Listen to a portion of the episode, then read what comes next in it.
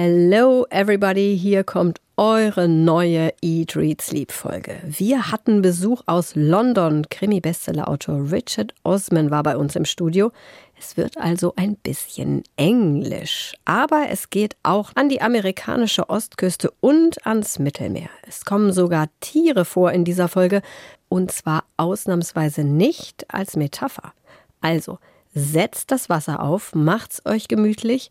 Tea Time. Eat, Read, Sleep. Bücher für dich. Ein Podcast vom NDR. Heute starten wir gleich mal mit einer Frage und zwar, erkennen Sie die Melodie?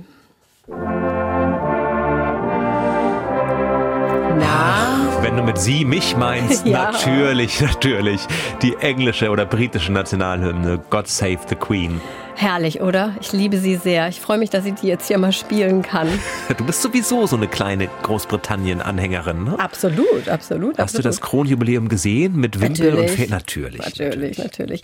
Ja, ist kein England-Schwerpunkt heute hier, aber unser Gast bzw. dessen Bücher haben mich so ein bisschen inspiriert und ich dachte, ich verbreite heute mal ein bisschen England-Feeling hier und das fängt ja beim Getränk an. Mhm. Jetzt weiß ich auch, warum unser Podcast Eat, Read, Sleep heißt, damit du deine britische Leidenschaft ausleben konntest, haben wir extra was Englisches ausgesucht.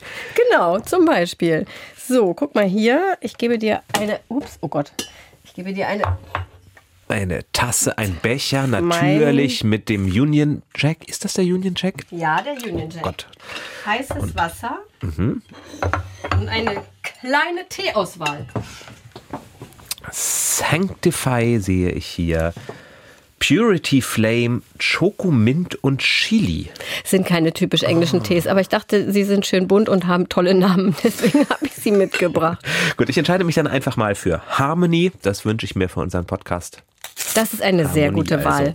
Während Jan sich hier das so mal so ein bisschen aufdampft und den Teebeutel, kann ich ja schon mal sagen, wer wir sind vielleicht. Und zwar Jan Ehlert, der beschäftigt ist gerade, und Katharina Marenholz, Kulturredakteure beim NDR.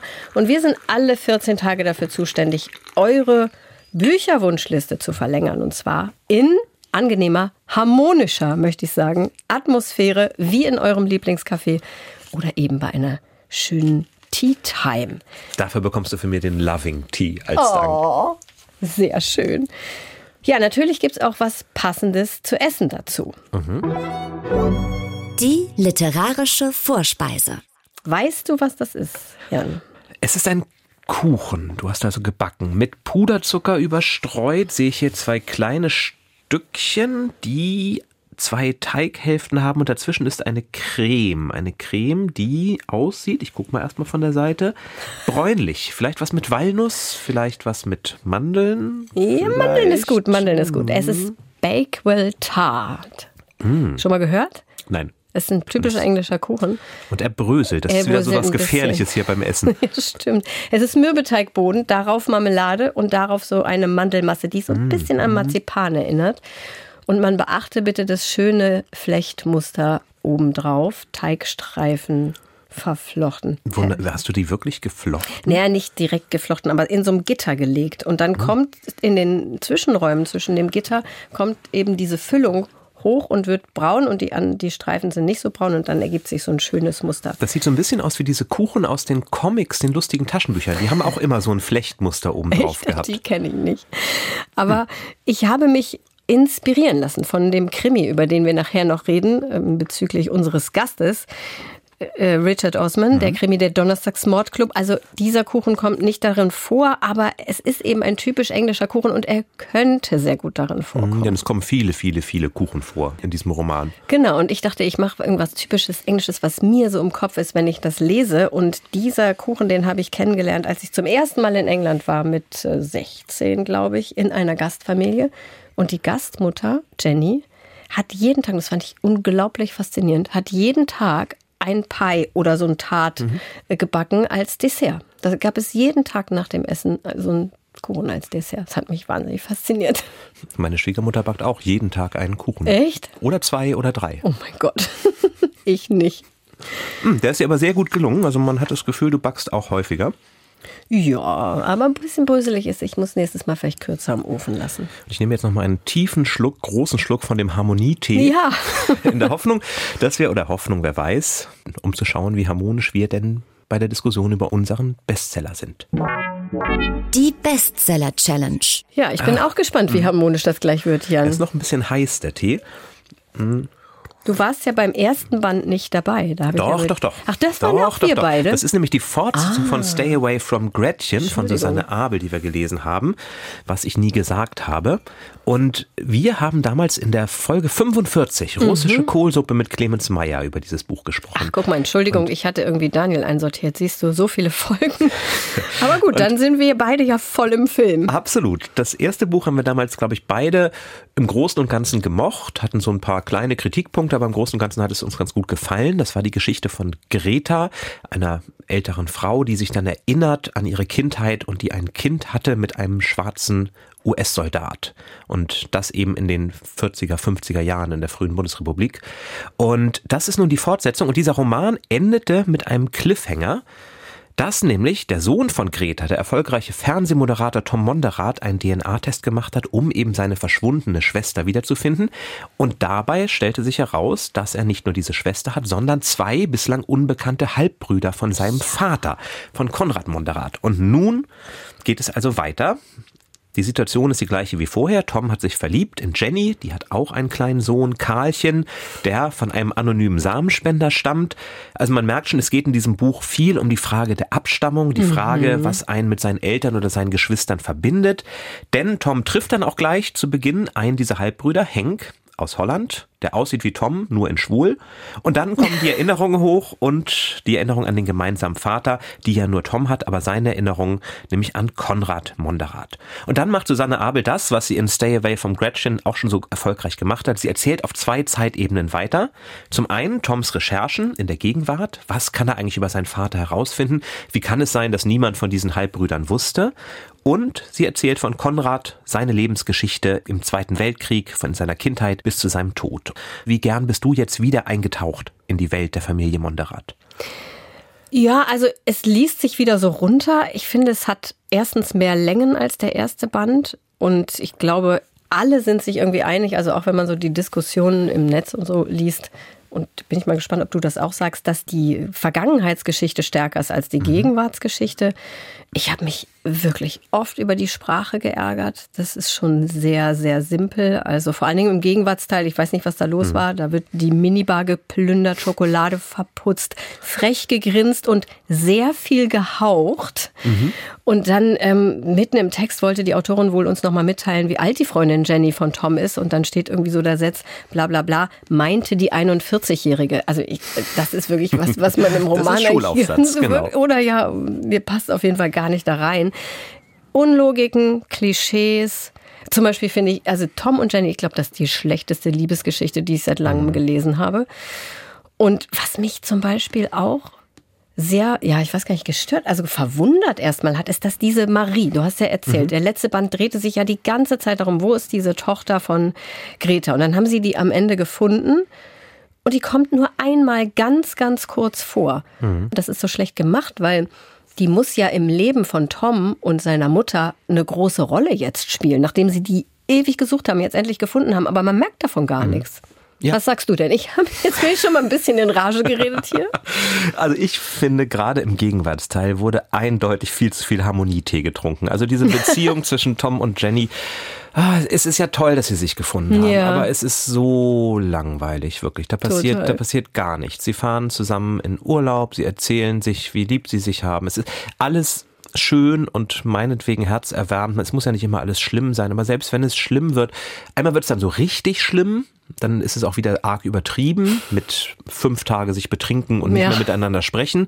Und ansonsten ist es wirklich die rosarote Wolke, auf der die beiden dahin schweben. Und das passt irgendwie überhaupt nicht mit dem Tom Monderath zusammen, den ich noch aus dem ersten Band in Erinnerung habe. Aber der hat sich ja schon ganz am Ende vom letzten Band sehr plötzlich von einem absoluten Kotzbrocken in ein super reizenden, sympathischen Sohn und dann auch Freund von Jenny verwandelt. Das war eine sehr plötzliche Verwandlung und Immerhin jetzt ist eine er immer noch so. Verwandlung. Jetzt dauerhaft, genau.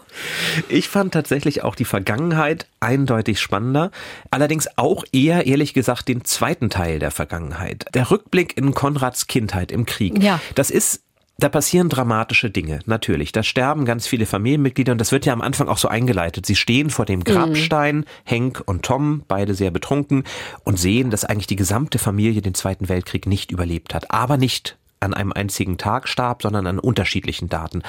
Und dann wird das erzählt und dann gibt es viele schlimme Erlebnisse, viele tragische Todesfälle, aber trotzdem merkte ich beim Lesen, es berührt mich überhaupt ja, nicht. Ja, weil es total holzschnittartig ja. da rein und sie wollte irgendwie die, diese Themen so abarbeiten, hat man das Gefühl.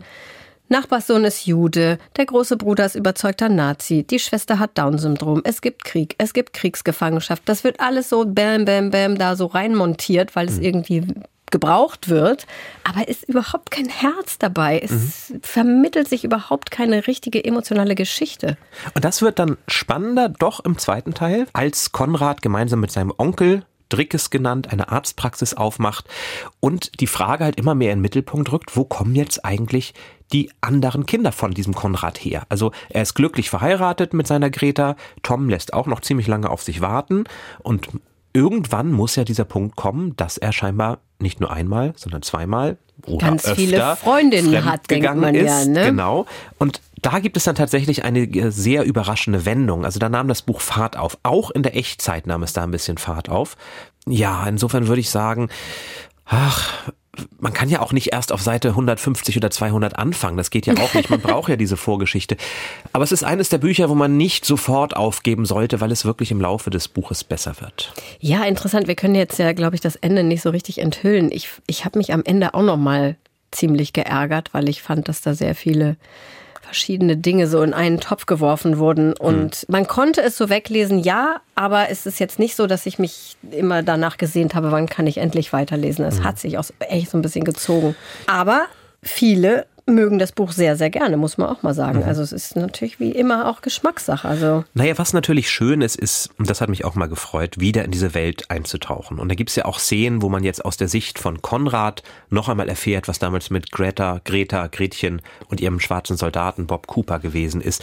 Und das ist schon schön, doch. Also es sind dann die alten Bekannten. Und natürlich ist es auch eine Geschichte, vielleicht weil sie auch in gewissen Dingen so vorhersehbar ist. Also wo wir jetzt einfach mal sagen, mich hat es nicht berührt, weil es so holzschnittsartig war. Es kommt eben vorbereitet. Also es passieren schreckliche Dinge, aber sie werden nicht einfach über einem ausgeschüttet, sondern sie werden Schritt für Schritt vorbereitet. Man kann dann vielleicht besser auch mit diesen schrecklichen Dingen umgehen. Ich glaube, du hast so viel Harmonietee getrunken. ja, Ausgerechnet du, der du mir sagst, Bücher müssen erschüttern, sagst jetzt, ist es schön, dass es holzschnittartig nein, alles ich, ich sage, nein, ich, ich sage, dass ich mir vorstellen kann, dass es für viele, ich habe ja auch oft gehört, als ich sagte, Bücher müssen erschütternd sein, haben mir ganz viele geschrieben, ich sehe das überhaupt nicht ja. so. Bücher dürfen auch einfach mal schön sein oder entspannen. Und ich glaube wirklich, dass das helfen kann, wenn du weißt, also wenn du eben nicht erschüttert werden möchtest, wenn du weißt, dann und dann passiert etwas. So ein bisschen im Krimi, du weißt irgendwann, wer ermordet wird. Ne? Dass man dann sich etwas sicherer fühlen kann dabei und es nicht ganz so nah an sich heranlassen mhm. muss. Sicheres, betreutes Lesen mit Susanne Abel. Oh, das klingt jetzt aber auch böse. Also, oh, Entschuldigung. Also, Nein, also ich, ich sag ja nur, es gibt auch Leute, die fanden es richtig spannend. Zum Beispiel habe ich irgendwo gelesen, wichtige Themen, leichte Kost kommt nicht zu kurz. Das fasst es sehr schön zusammen, finde mhm. ich. Äh, oder Geschichte, was du auch gesagt hast, nach Gretas Geschichte jetzt die von Konrad, also dem mhm. Mann, zu erfahren. Also klar, wenn man das erste gelesen hat und gern gelesen hat, dann ist es bestimmt das richtige Buch. Genau, aber ich hätte mich gefreut, wenn sie sich mehr auf Konrads Geschichte konzentriert hätte und weniger wichtige Themen in dieses Buch noch hätte reinpacken wollen, weil das sind dann doch ein bisschen zu viel und dann natürlich solche wichtigen Themen nur angerissen holzschnittartig zu verpacken. Ja, das, das lässt dann am Ende eben doch dieses Gefühl bei mir von unbefriedigt sein zurück. Ja. Ich sag nochmal, wie es heißt. Mhm. Was ich nie gesagt habe, Gretchens Schicksalsfamilie mhm. von Susanne Abel erschienen bei DTV. Und ich kann hier mal einen ganz kurzen nochmal extra Buchtipp dazu schmuggeln, wenn man berührt werden möchte von so einer Kriegs- und Nachkriegsgeschichte. Auch in Köln kann ich nochmal verweisen auf Trümmermädchen von Lilly Bernstein. Das hatten wir in Folge 22. Da sind diese Themen nämlich viel, viel besser verhandelt, oder finde auch, ich. Oder auch Carmen Korn, das spielte ja auch in Köln. Ich weiß, das war jetzt nicht so deins, aber War ich fand so das meins. trotzdem ein bisschen angenehmer verhandelt. Mhm. Und darf ich noch einen Satz sagen? Gretchens Schicksalsfamilie trifft es doch überhaupt nicht. Sie weiß doch überhaupt gar nichts von diesen Halbbrüdern, die ja alle von ihrem Mann sind. Sie hat doch mit dieser Familie gar nichts zu tun und lernt sie auch eigentlich gar Ja, nicht ich kennen. finde, der Titel, deswegen habe ich es jetzt auch so ein bisschen ironisch vorgelesen. Ich finde, der Titel ist komplett seltsam. Gretchens Schicksalsfamilie, das klingt auch so wie Schicksal kompakt. Genau, Also dann, wie dann, so dann muss, man muss vielleicht doch sagen, also wer hofft jetzt mehr über Gretchen zu erfahren und ihre Liebe zu Bob und Marie. Das passiert nicht. Das passiert nicht, nein. Es Ja. ist schon etwas ganz, ganz anderes. Aber wer weiß, es wird bestimmt einen dritten Teil geben, wo plötzlich noch irgendein Cousin dritten Grades auftaucht, dem, von dem wir bis jetzt noch nichts erfahren Ja, haben. da würden, werden dann vielleicht amerikanische Geschichte noch ein bisschen aufbereitet. So, mein Tee Noch ist Tee. endlich in Trinktemperatur. Ah, dann ist ja gut. Ich mach mal Loving auf. Kann nicht schaden. Was ist denn das hier alles? Ah, wenn man das umdreht, gibt es auch die deutsche Version. Ja. Ach Mensch. Aber ich habe extra die englische nach oben gelegt. Minze, Süßholz und Lavendel. Das klingt ganz Einklang. schrecklich für mich. Süßholz. Oh. Ich habe ja Loving ist ja übrigens grüner Tee, Zimt und Orange. Das klingt ganz gut. Probiere ich sofort. So, was haben wir denn noch Schönes gelesen, Jan? Also ich habe, wer möchte, möchtest du anfangen oder soll ich anfangen? Ich kann gern beginnen. Ich habe ein Buch mitgebracht von einer Autorin, die, wir haben noch nicht drüber gesprochen, aber ich vermute mal, dass du sie auch sehr gerne magst. Françoise Sagan. Ja, ist ja schon lange her, dass ich Ist- das gelesen habe. Mhm. Aber wir haben letzt, nee, als, wir- als wir unsere Meeresfolge hatten mit Daniel drüber gesprochen, ganz kurz, weil Nikolaus Gelbke gesagt hat, das war sein Sommerbuch dieses Jahr. Genau, Bonjour Tristesse, sein Sommerbuch. Das Genau. hat er erwähnt. Ach, Und deswegen haben wir ich auch nicht gesagt. Das ist für mich immer so François Sagan sofort Bonjour Tristesse. Das ist, geht wahrscheinlich den meisten so. Das ist ja ein Buch Sommerferien am Mittelmeer. Eine 17-Jährige aus gutem Hause ist da ein bisschen verwöhnt, ein bisschen verliebt und diese Leichtigkeit der Jugend gesponnen mit Intrigen der ersten Leidenschaft. Das hat diesen Erfolg von äh, Bonjour Tristesse damals ausgemacht. Und eigentlich kennt man, wahrscheinlich wird das den meisten so gehen, von François Sagan genau dieses Buch. Vielleicht noch Lieben Sie Brahms, das hatte noch einen gewissen Erfolg.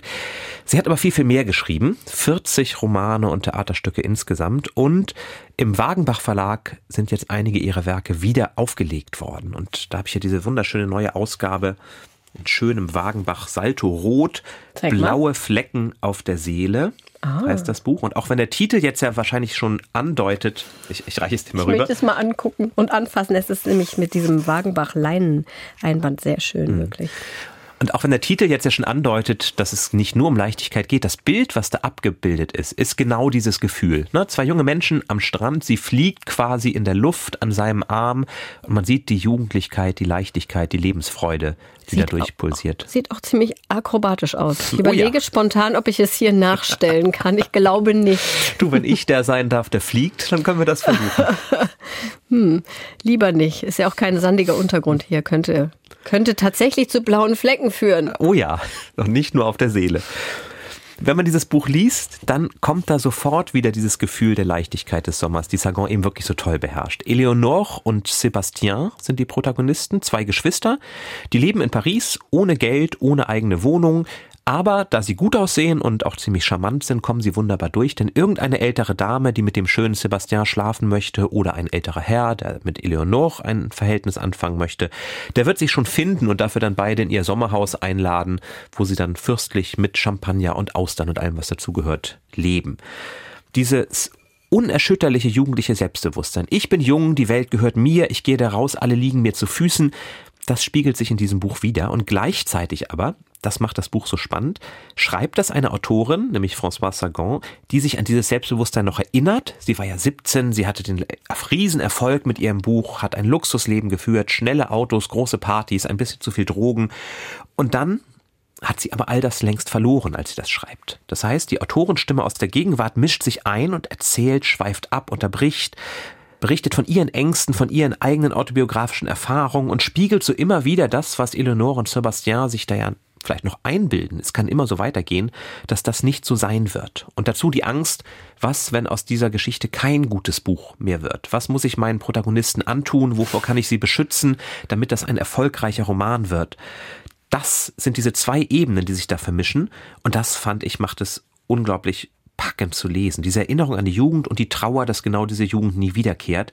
Und dann das Aushandeln, wie verpacke ich all das in einem Roman? Wie viel Leichtigkeit kann ich meinem Publikum zumuten, meinen Lesern, ohne dass es unglaubwürdig wird? Wie viel blaue Flecken muss ich meinen Protagonisten mit auf die Seele geben, damit sie trotzdem unbeschadet, aber eben doch ein bisschen weiser aus dieser Jugend irgendwann herauskommen? Also ich fand es sogar noch besser, muss ich sagen, als Bonjour Tristesse, blaue Flecken auf der Seele. Und wie alt, ähm, wie alt war sie denn da ungefähr, als sie es geschrieben hat? Na, sie ist ja relativ früh gestorben und das ist ihr Spätwerk. Also sie ah. wird schon, okay. ich müsste das nachgucken, aber ich vermute ja, schon Anfang schon, 50 gewesen sein. Das ist schon so ein bisschen Rückblick auf, hast du ja gesagt, Rückblick auf den Erfolg. Also dazwischen Bonjour Tristesse und diesem liegen noch diverse andere Bücher. Einige, genau. Also für mich eine wirkliche Entdeckung und für alle, die äh, die bisherigen Bücher mochten oder die eben auch gerne lesen mögen, wie über das Schreiben verhandelt wird. Was mhm. mache ich, was nicht. Und wer Paris der 70er mag, natürlich. Natürlich. Für den ist das eine absolute Empfehlung. Also alle. Wer mag Paris der 70er nicht? Ja, die muss man erst noch finden. genau.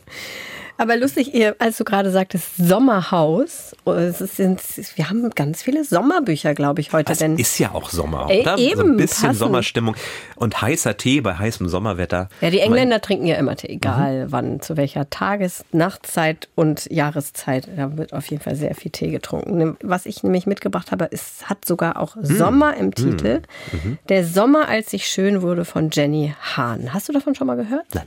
Sagt dir gar nichts? Sagt mir überhaupt nichts, nein. Ist ein kleiner Nachklapp aus unserer Buchberatungsfolge von vergangener Woche, was wir nämlich da nicht mehr untergekriegt haben. Ein Gesuch von Dorothee. Sie sucht ein Buch für ihre 17-jährige Nichte, die nie zum Lesespaß fand.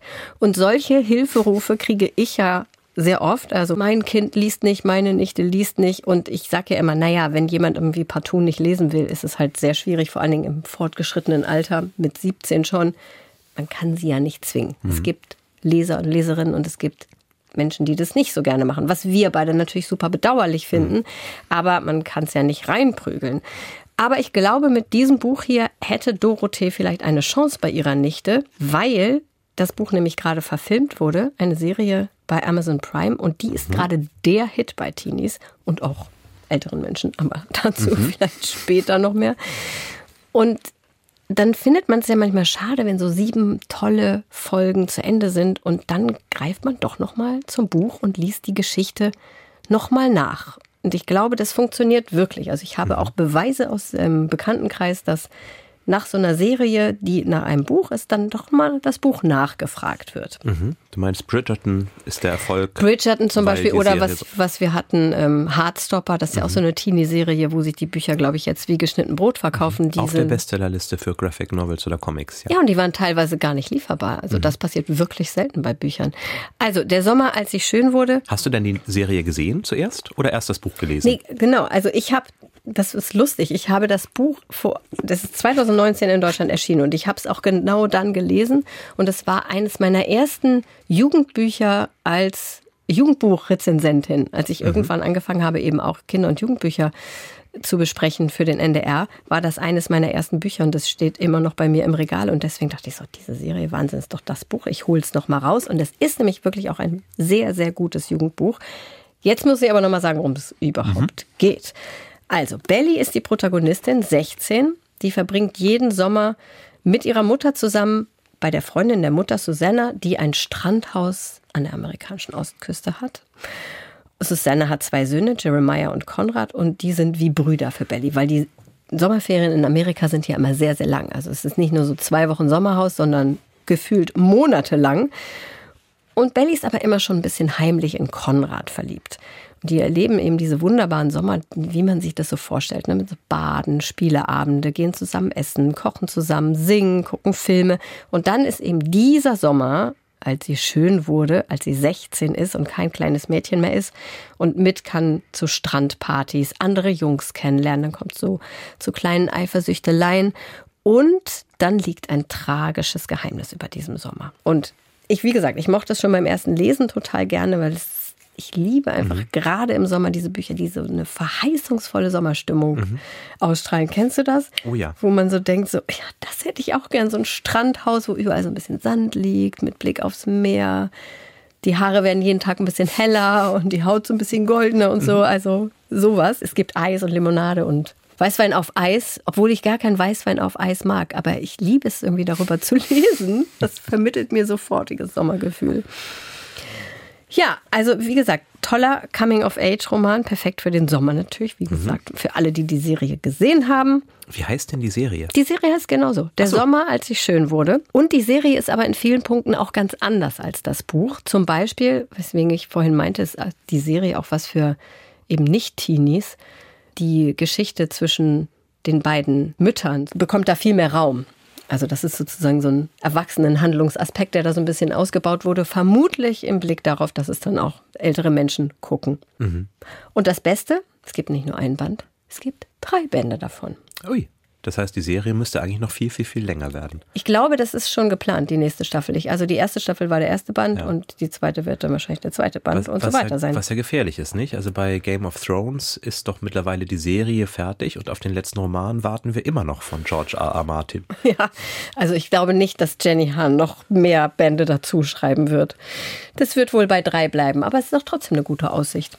Der Sommer, als ich schön wurde, von Jenny Hahn bei DTV Reihe Hansa erschienen, super Buch fürs Urlaubsgepäck von Teenies. Mhm.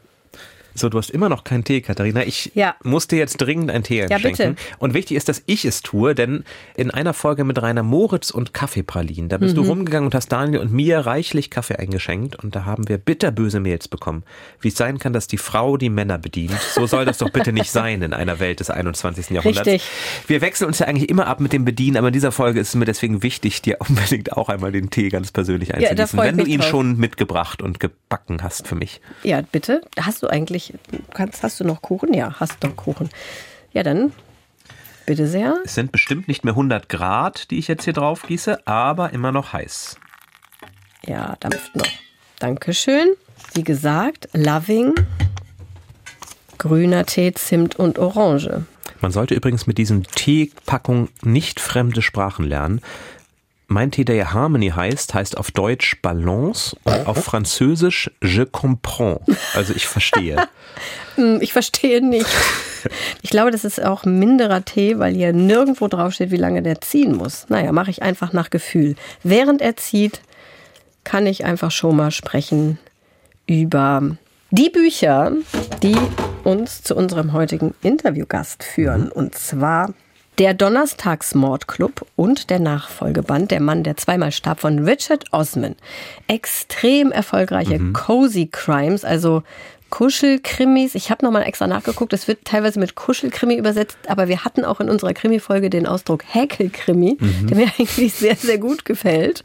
Also Krimis, in denen nicht die Tat, also eine blutige Tat im Mittelpunkt steht, sondern eher so das Setting, die Atmosphäre, die Protagonisten. Und das sind in diesem Fall vier Rentner, die in einer schicken Seniorenresidenz leben und sich jeden Donnerstag treffen, um ein ungelöstes Verbrechen zu diskutieren. Einfach so, weil es mhm. sie interessiert. Aber dann liegt eines Tages eine echte Leiche vor der Tür und dann klären sie eben auch diesen Fall auf im ersten Band. Wir können einmal die vier Leute vorstellen, weil die sind mhm. wirklich skurrile Protagonisten. Also es gibt einmal Ron, der war früher Gewerkschafter, Joyce, die war früher Krankenschwester, Ibrahim war früher Psychiater und Elizabeth war früher vor ihrer Rente Agentin. Hast du einen Lieblingscharakter? Ja, eindeutig Joyce. Also okay. Joyce ist ja die, die Ich-Erzählerin, die schreibt auch im Tagebuch alles auf. Zum Teil, ne? Zum Teil, ja. genau. Also es, es, wechselt zwischen ihrer Perspektive, mhm. ihrem Tagebuch und dem Geschehen, wo wir durchaus nochmal in die Köpfe der anderen einsteigen. Und Joyce macht das auf so eine Art, die mich unglaublich an Rose von den Golden Girls erinnert. Also dieser Fernsehserie, wo ja auch vier alte Frauen zusammen ganz viele Abenteuer erleben. Ich glaube auch tatsächlich mal an einem Mordfall ermittelt in einer Folge. Habe ich nie geguckt, aber ich mhm. weiß, was du meinst. Also der Spirit Rose ist, ist ja, bekannt. Genau, Rose ist ja die etwas naive, die immer ins Erzählen kommt und sich über ganz viele Dinge Gedanken macht. Und so ist das eben auch bei Joyce. Sie macht sich Gedanken, als sie einer Agentin vom MI6 einen Tee servieren soll, ob sie den Teebeutel jetzt drin lässt oder rauslässt. Und das beschäftigt sie so sehr, dass sie Mord und alles andere um sich herum vergisst. Sie schreibt ihr Tagebuch, erzählt uns also in einigen Kapiteln immer auch ihre Sicht. Und da wird eben dieser Alltag, die Sorgen und Ängste und Wünsche, die sie hat, mit den Morden und den ganzen grausamen Details ständig vermischt. Ja, und das ist so lustig, weil das immer so wirklich im ersten Halbsatz ist irgendwas mit Mord und Leichen und im zweiten Halbsatz ist Tee oder Backen oder irgendwas mhm. völlig anderes und das macht ja diesen Humor aus. Ne? Und wie sie dann noch immer lustig. aufgeregter wird und sagt, oh Mensch, ich wurde heute vom MI6 verhört, endlich habe ich im Weihnachtsbrief was zu erzählen. Oder sich auch freut, oh, wir fahren dahin, schon wieder eine Leiche, hoffentlich wird es noch blutiger als beim letzten Mal oder so. Das ist einfach unglaublich süß. Das war mein Lieblingscharakter. Mein Lieblingscharakter ist Elizabeth, ja, die Agentin, weil die einfach, ich finde, die ist so lustig, weil die so tough und geradeaus ist. Die sagt die ganze Zeit, was sie denkt, sofort und ohne Rücksicht auf Verluste. Und das ergibt eben auch noch diese Dynamik, ne? diese Joyce, die ja so ein bisschen betulicher auch mhm. ist und sich auch immer kümmert. Sie halt ehemalige Krankenschwester, so die Kümmerin. Und Elizabeth, die dann immer bam, bam da so dazwischen geht. Und dieser Kontrast macht das irgendwie auch so lustig. Wobei die Männer beide etwas blasser bleiben. Finde ich auch, finde ich auch. Ich könnte jetzt gar nicht so viel dazu sagen. Also bei mir war es auch ganz klar, also beide Frauen sind eigentlich meine Lieblingscharaktere und die Männer, ja, naja. Sind eben auch da. Sind auch da, genau. Ja, und eben der Autor Richard Osman ist extrem unbekannt in Deutschland. Hm. Ich glaube, wenn man den Namen sagt, wüsste das niemand. Das Buch ist bekannt, war auch sehr erfolgreich in Deutschland, also auch schon der erste Band und der zweite jetzt auch. Aber der Autor, der Name sagt den meisten Leuten nichts, ist aber extrem bekannt in Großbritannien. Das ist ein Fernsehstar da. Und das wusste ich am Anfang auch nicht. Ich habe ja erst mal angefangen zu recherchieren in der Vorbereitung hier und bin dann gelandet bei YouTube und habe mir da so Quizshows angeguckt, die er moderiert. Also ich habe da so einige Episoden durchgeguckt. Ist wirklich, wirklich lustig. Ich kann den auch nicht. Ich habe ihn erst kennengelernt, als ich diese Bücher in der Hand hatte. Aber er war vergangene Woche in Hamburg und hat uns hier im Studio besucht und da haben wir das Interview mit ihm über sein Buch schon aufgezeichnet. Heute zu Gast bei Eat, Read, Sleep. Ich freue mich sehr, dass du heute da bist. Hallo Richard Osman. Guten Tag, Jan. Guten Tag, Deutschland. Richard Osman ist mit einer Deutschen verheiratet, spricht aber nur ganz wenig Deutsch. Deswegen haben wir uns für das Interview dann doch lieber auf Englisch geeinigt und auch fürs Essen. Denn natürlich bekommt auch Richard Osman von Katharina typisch britischen Tee eingeschenkt. Und auch den mit diesem komischen Namen. Okay, of course we have some tea for you. Oh, thank you. Quite a collection. Wow, look at this. Well, we have vision. Touch the ground. Touch the ground? Life on wings. Oh, I'm going to have life on wings. Thank you. Good choice. Dankeschön. Dankeschön. Okay, you have tea. Yeah. And you have something to eat. And mm. you recognized it. That looks like a Bakewell tart. Yeah. And it is. Yes, it is. And I saw your face light up with joy. yes. Also, ich bin schon ein bisschen stolz. Richard hat nämlich gesagt, dass er die Bakewell Tart sofort erkannt hat. Und, was er auch gesagt hat, als echter Brite würde er niemals Tee trinken, ohne Kuchen dazu zu essen. Und er trinkt natürlich klischeegerecht den ganzen Tag Tee. Morgens, mittags, abends und zur Tea Time. Because I'm English, I start the day with a cup of tea. Then round about lunchtime, another cup of tea. Then about 3 p.m., another cup of tea. And then at 6 p.m., what we call tea time, I'll have another cup of tea. Okay, and cake.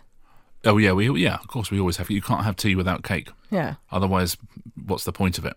Zu einer typischen Tea Time gehört in England auch eine Quizshow und Richard hat solche Quizshows viele, viele Jahre lang moderiert. Auch sehr, sehr erfolgreich. Im Herzen aber, sagt er, war er immer schon ein Schriftsteller. Das mit dem Fernsehen, das war eigentlich nur ein Unfall. I've always been a writer and, and being a TV presenter was an accident, really. This is about 12 years ago. It was such a huge success, the show, that I've, I've, been a TV presenter ever since. But that was never really my real job. And, you know, and I've always written. And listen, everybody listening, and you two will know, if one of your friends says to you, I'm writing a novel. Horror. Oh, you just like, please don't. And if they say, would you read the first chapter of my novel? No. it's the worst thing in the world. so I didn't want to put any of my friends through that. But also because I am on television in England, I felt that someone might publish me anyway, even if I wrote a bad novel. So what I wanted to do was write an entire novel. So not get a deal or you know sign sign a deal. Write an entire novel, give it to people I trusted, and say, "Is this a proper novel?" And they reassured me that it was. Um, and then, you know, everything else has been brilliant. But yeah, that's why I kept it secret. Er hat lange verheimlicht, hat er erzählt, dass er ein Buch schreibt und zwar aus zwei Gründen. Zum einen, weil Das kennen viele Autorinnen und Autoren und auch wir Journalisten manchmal. Wenn ein Freund einem erzählt, er schreibt einen Roman, kannst du den bitte lesen, dann ist das wirklich ziemlich schrecklich, weil was soll man sagen? Das wollte er seinen Freunden nicht antun, dass er sowas zu ihnen sagen muss. Und dann ist Richard Osman in England ja wirklich sehr bekannt und wollte nicht, dass das Buch nur seines Namens wegen veröffentlicht wird, sondern er wollte eben einen wirklich guten Roman schreiben. Und das hat dann ja auch ziemlich gut funktioniert. Sogar Steven Spielberg war begeistert. Schon vor Erscheinen wollte der nämlich die Filmrechte haben. Und da hat sich unsere Hörerin Gabi gefragt, wie kann man sich das eigentlich vorstellen? Hat man dann plötzlich Steven Spielberg am Telefon und der sagt, Hey Richard, can I buy your novel for my next film? Or how did it work? Uh, Dankeschön, Gabby. Um, yeah, it was like that. And then one morning, the my agent just said, oh, we've just had a call from Steven Spielberg. Ooh. And yeah, he wants to buy the rights to the novel. and, you know, again, because people know me in England, I was still worried that perhaps people are, only want to buy this novel because they know who I am. And Steven Spielberg doesn't know who I am. That's the beauty mm-hmm. of it. You know, he really understands story. Steven Spielberg. He understands characters. And the fact that he'd read the book before it had sold a single copy and wanted to buy it, that it gave me such confidence. Es ist tatsächlich so gewesen, so ähnlich zumindest sagt er. Eines Tages sagte sein Agent Steven Spielberg will die Rechte für deinen Roman kaufen Und das hat ihn ganz besonders gefreut, weil Spielberg sicher nicht dachte, ach, das ist dieser erfolgreiche Fernsehmoderator, sondern weil er wirklich vom Skript überzeugt gewesen sein muss. Und dann hat es ungefähr fünf Sekunden gedauert, sagt Osman, bis er gesagt hat, na klar, das machen wir. And literally within five seconds, my agent just said, what do we think? Should should should we sell it to Spielberg? And I was going, yeah, uh, no. uh, I think so. I think so. no, we um, can wait for David Lynch. It would, I would love to see David Lynch's version of the Thursday Murder Club. Ja. Das Buch ist nicht nur in England und den USA ein riesiger Erfolg, es ist in 43 Ländern mittlerweile erschienen. Und ich glaube, das liegt vor allem an den Charakteren, eben, dass es ältere Menschen sind. Und wir erinnern uns natürlich sofort an Miss Marple von Agatha Christie. Trotzdem, in Krimis kommen alte Menschen eher selten als Ermittler vor. Well, I think that's exactly why I decided. They're, they're not common in crime literature and they're not common in our society. If you watch television, you're on social media, you read magazines, older people are not represented. We're obsessed with young people because, you know, culture is about selling things to young people. So I wanted to have these four people who are heroes, all in their 70s, all of whom had led extraordinary lives and had this real wisdom that you can get by that age. But they'd all reached a stage where they'd sort of become invisible. You know, in England, and I'm sure it's the same in Germany, you reach a certain point in life and you become invisible in culture. If you want detectives, then people who are very wise and invisible are sort of the perfect detectives. And immediately people started reading the book. Older people liked it because I think it represented them, but also young people loved reading it because they thought that's the sort of person I would like to be when I get older. Mm. Ja, alte Menschen kommen in unserer Kultur kaum vor, sagt Osman. Im Gegenteil, ab einem bestimmten Alter ist man ja irgendwie unsichtbar. Aber dann hat er sich überlegt, dass ja gerade das die Rentner zu tollen Spionen macht. Und deswegen hat er diese vier Menschen alle in ihren 70ern zu seinen Helden gemacht. Und die Reaktionen waren direkt super positiv. Alte Menschen erkennen sich in Richard Osmans Büchern wieder und die Jungen sagen, so will ich auch sein, wenn ich älter bin. Und dazu passt ein bisschen eine Frage von Vera, nämlich ob es Vorbilder für seine Charaktere gibt. Also ich habe irgendwo gelesen, seine Mutter. Yeah, Dankeschön, Vera. Yes, Joyce, who, who writes a diary in these books, is sort of like my mum in that Joyce is always very quiet, but she gets things done. While everyone else is arguing, Joyce will stay quiet and then she'll provide the solution. And that, that's very like my mum. There's a character in this called Ron, who is a who's a Labour activist, and he reminds me of my granddad mm-hmm. a lot. Mm-hmm. Very, very left wing, always fighting for the working man. And in the Thursday Murder Club, four detectives, all in their seventies. Two of them are working class, you got Joyce and you've got Ron, and then two are middle class um, Elizabeth, who was a former spy, uh, and Ibrahim. And that's the joy of the gang. Is these four people who would never have met if they weren't living in this community and would never have been friends, certainly. One of them always has the solution. And I know sometimes the working class solution is the right one, and sometimes the middle class solution is the right one. And I, I have, have the joy of being able to choose in these books. Joyce ist tatsächlich ein wenig wie seine Mutter, sagt Osman. Sie ist sehr ruhig, aber sie erledigt Sachen dann auch. Und Ron, der Gewerkschaftsführer, der erinnert ihn sehr an seinen Großvater. Der war Polizist, hat sich auch sehr mit der Arbeiterklasse identifiziert. Und dieses Klassenübergreifende, sagt Osmond, das hat ihn fasziniert. Denn Ron und Joyce, die kommen aus der Arbeiterklasse, Elizabeth und Ibrahim eher aus der Mittelschicht. Und die vier hätten sich nie getroffen, wären nie Freunde geworden, wenn sie denn nicht im gleichen Altenheim wären. Aber sie ergänzen sich eben ganz wunderbar und einer oder eine von ihnen hat dann immer die Lösung parat, sagt Osman. Und eine oder einer hat immer auch Kuchen parat. Yes. Most likely Joyce, a lot of cake. Yeah. I mean, that's the thing is is I never run out of things for Joyce. Anytime I'm watching any sort of television program, any cookery program, and there's some sort of new cake, I just note it down because I know that Joyce would be watching the same program and she'd also be noting it down and then making it. Kuchen hat es ihm generell angetan, erzählt er. Wann immer er eine Kochshow sieht, denkt er, Joyce guckt wahrscheinlich die gleiche Show und dann hat er direkt das Rezept fürs Buch im Kopf. Und er hat sich überlegt, er könnte ja auch mal eine Bakewell-Tat vorkommen lassen. Im vierten Band vielleicht. Das wäre natürlich herrlich. You know what? I, will- I will write one into the next book in your in your honor. Yes, So when you read the fourth And is book- it okay? Yes. Did you try? Yes, I did. I Is had some. I, I, I'm going to have a bit more. tart? Did I, I did was I talking get the so point? much. Im vierten Band wird also tatsächlich zu Ehren von Katharina eine Bakewell-Tat vorkommen. Das hat Osmond versprochen.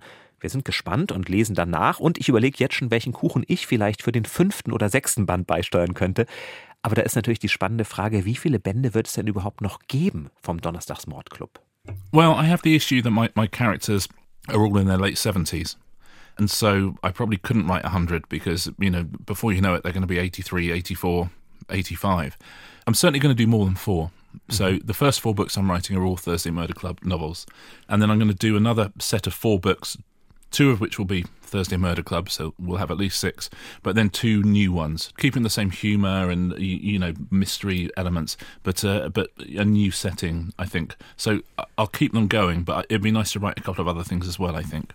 Oh. Ursprünglich wollte Richard nur vier Bücher über den Donnerstagsmordclub schreiben. Aber jetzt werden es dann doch ein paar mehr, auch wenn er sagt, dass es natürlich eine Grenze gibt. Seine ohnehin alten Charaktere werden ja immer älter.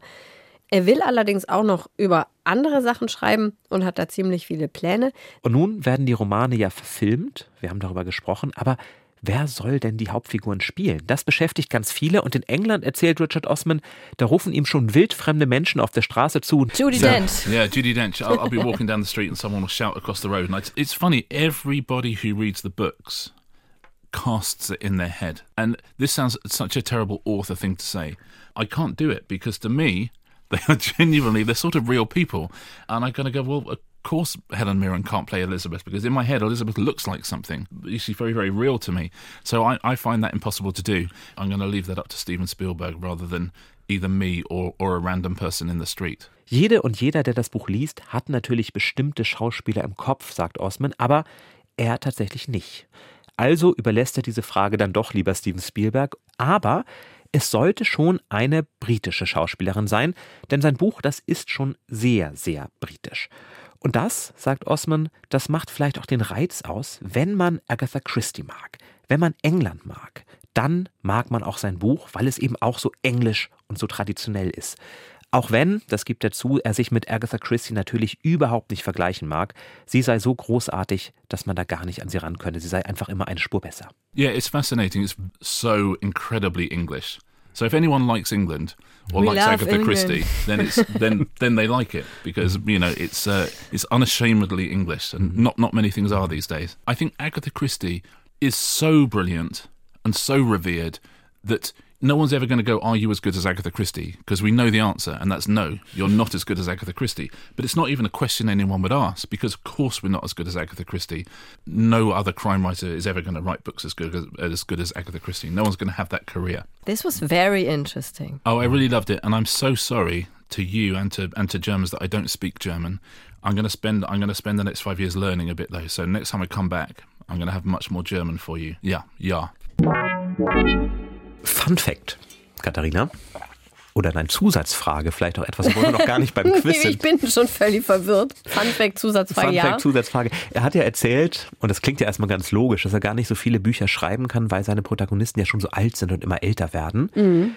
Wie alt war Miss Marple, als sie ihren letzten Fall vor oh, sich hatte? Äh, das weiß ich nicht, aber ich kann natürlich schätzen. Es wird nicht genau gesagt, aber es gibt einen Agatha Christie Fanfiction-Blog und die haben ausgerechnet, wie ich alt schätze. Miss Marple hätte sein müssen bei diesem letzten Fall. Ach so, hätte sein müssen. Okay. Ja. Ja, dann wahrscheinlich, keine Ahnung, 150 oder so. ja, schon ganz dicht dran. 111 Jahre hätte sie alt sein müssen in ihrem letzten Fall, der sie ermittelt hat.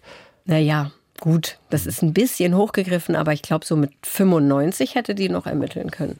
Das kann ich mir gut vorstellen. Und aber das ist ja faszinierend, dass ich auch bei Miss Marple schon dachte, wie toll, dass eine alte Dame mal ein, eine Ermittlerin ja. ist. Also diese Idee, ich stelle einfach mal Senioren in den Mittelpunkt, die war schon ziemlich clever.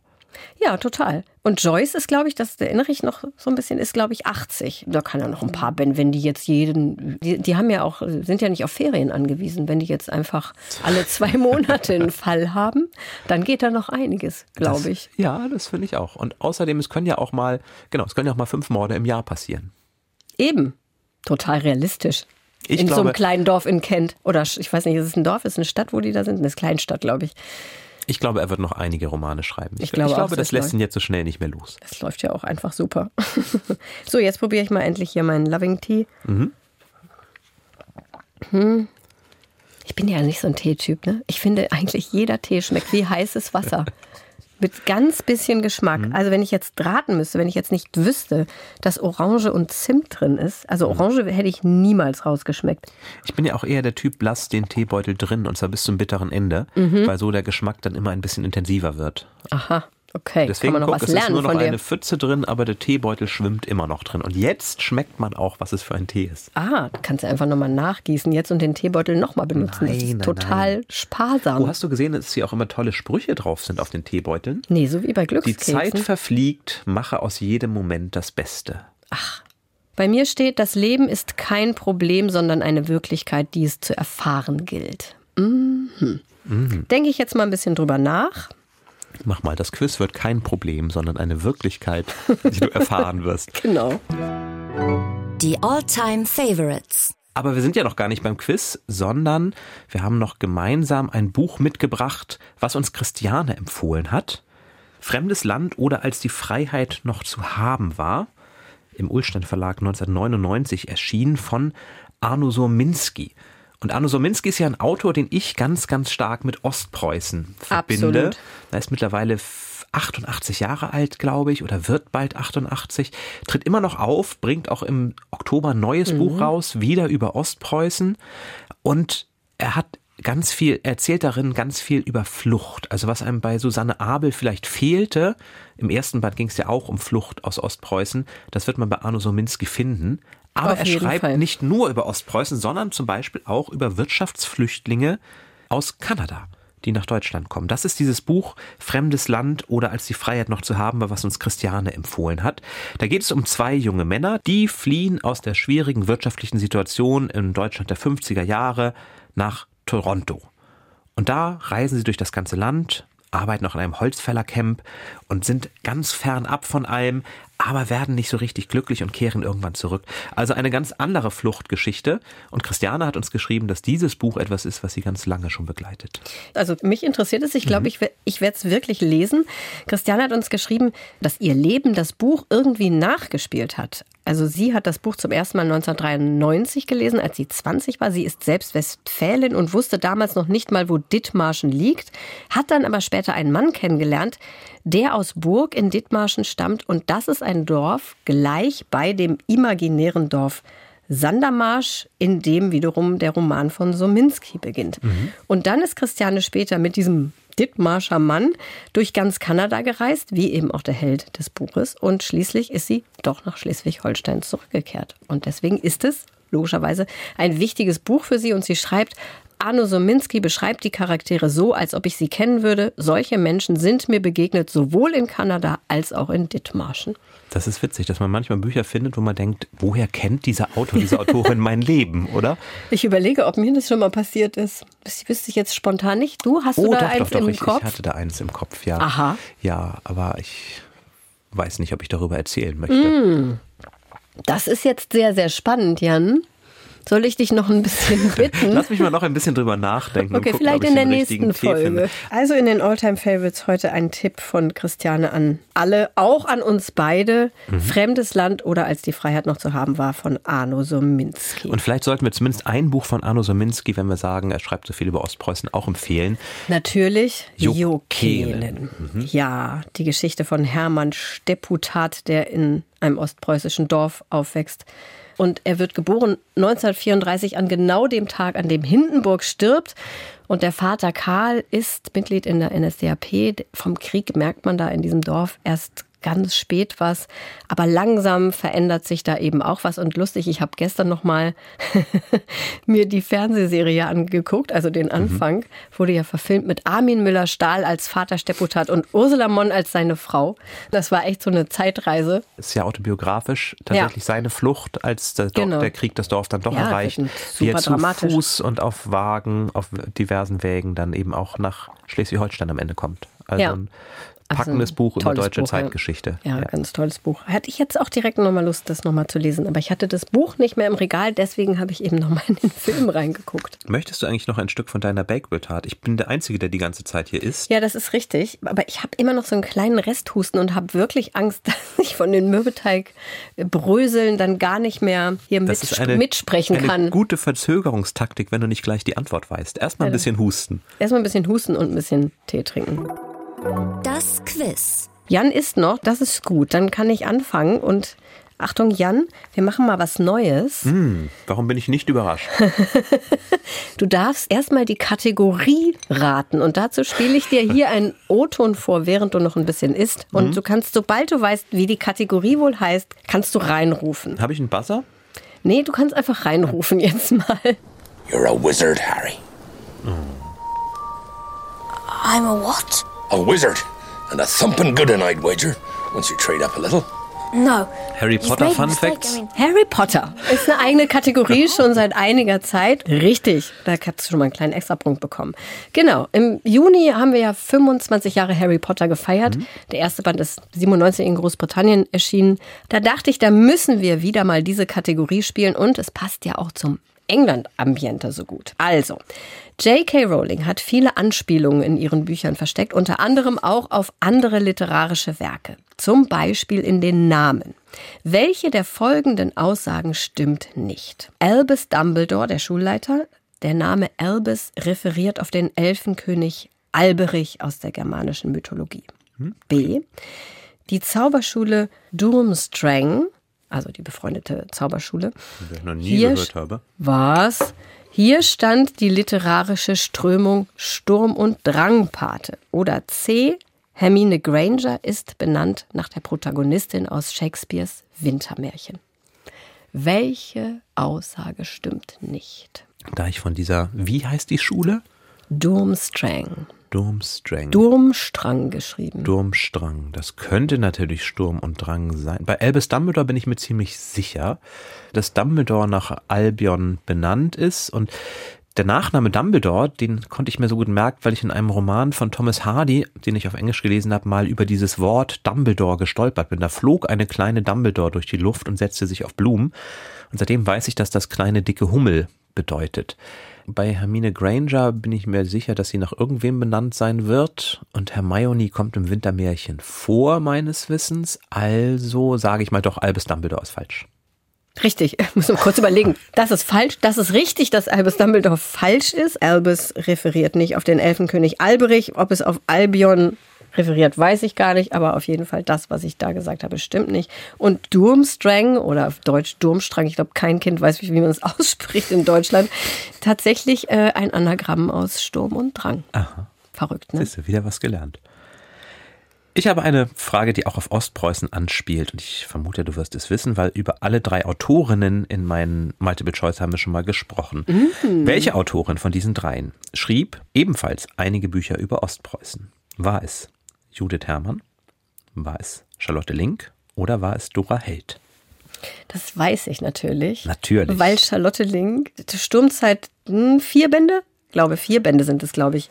Also eine Tetralogie geschrieben hat, die ich so liebe. Das ist mein absolutes Lieblings-Ostpreußen-Buch. Ist sehr kitschig auch, aber auch richtig schön, oder? Also, ich finde auch. Also es, wer das Thema mag, der wird auch mit Charlotte Link sehr glücklich. Sehr dabei. glücklich. Ja, meine nächste Kategorie musst du wieder raten, Jan. Mhm. Auch hier gilt, ich spiele etwas ein und wenn du die Kategorie raten kannst, eine sehr bekannte Kategorie, dann rufst du sie einfach rein. Also keine neue Kategorie. Keine neue Gut. Kategorie. Eine dir sehr bekannte Kategorie. Look for the Literaturnobelpreis.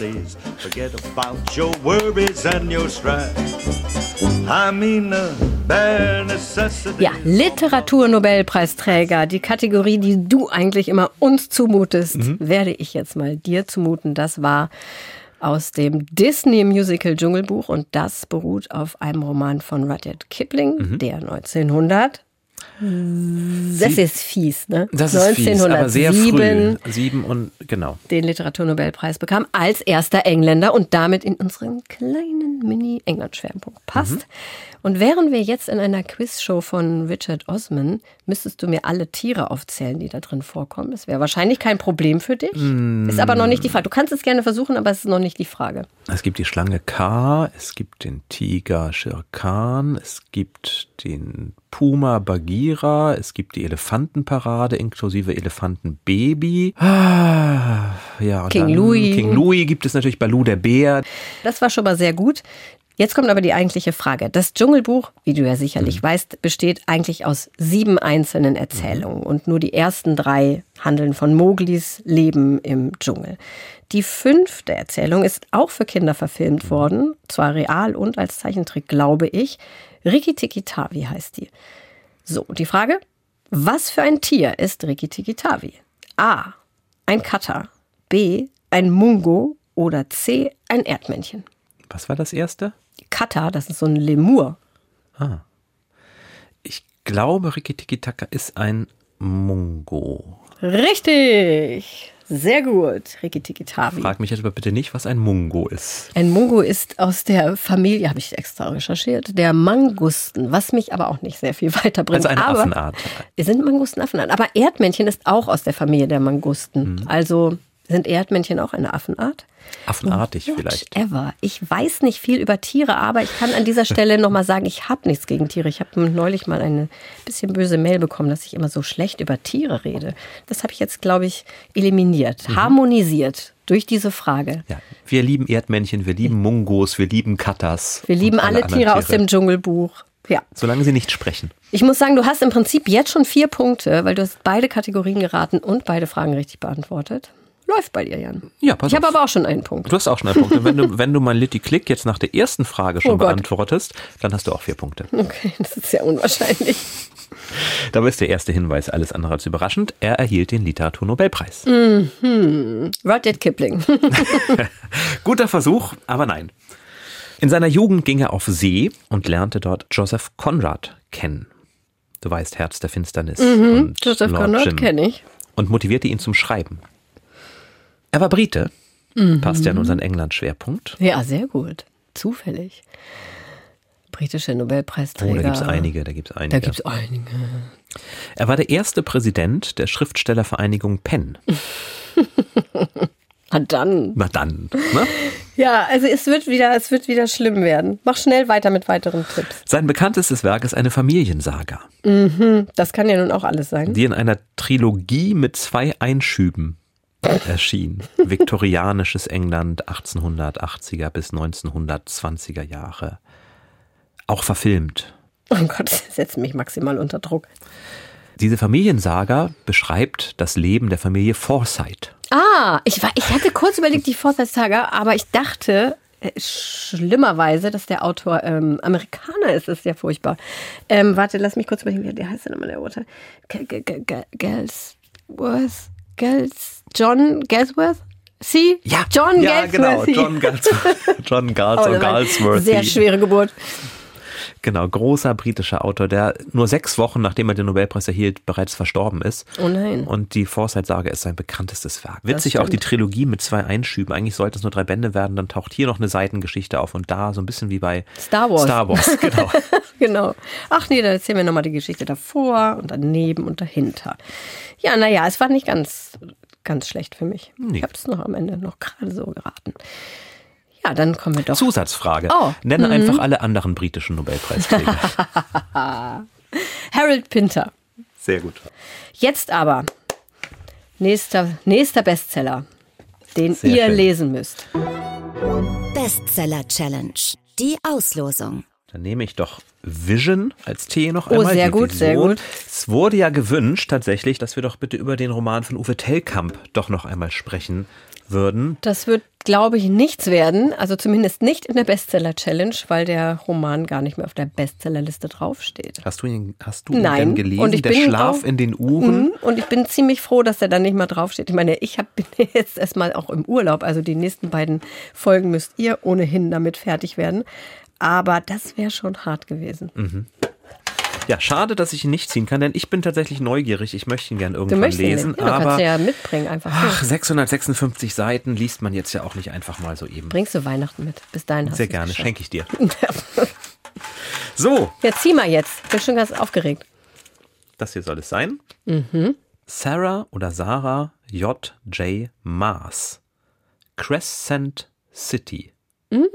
Ja. Jemals gehört? Ja, ich habe es gehört, weil ich die Dose bestückt habe. Aber ich kenne die Autorin nicht. Es sieht auch Young Adult aus, ein bisschen. Also es könnte sein, dass du jetzt doch nochmal in den Genuss kommst, nachdem Daniel und ich ja Mona Kasten Lonely Heart gelesen haben. Ist so ein bisschen ähnlich, sieht es aus. Aber keine Ahnung, ich will mich da jetzt auch nicht zu weit aus dem Fenster lehnen. Katharina, ich habe es jetzt gerade mal gegoogelt. Okay. Die junge Briss Quinlan, halb Fee und halb Mensch, genießt jedes Vergnügen, das Crescent Cities Nächte zu bieten haben. 1154 Seiten. Ich wünsche mir Uwe Tellkamp zurück. Echt jetzt?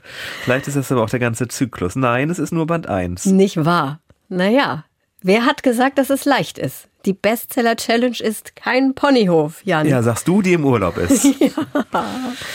Und da bin ich so gespannt, wie ihr das findet. Ja, lest doch alle mit. Wir haben ja damals auch Nino Haratischvili gelesen. Das Ja, waren ja eben. auch fast 1000 Das Seiten. liest sich Wenn es bestimmt einem super gefällt, locker sind die weg. doch bestimmt schnell weg. Ja. Also, Sarah J. Maas, es geht in die Welt der Fantasy, Young Adult.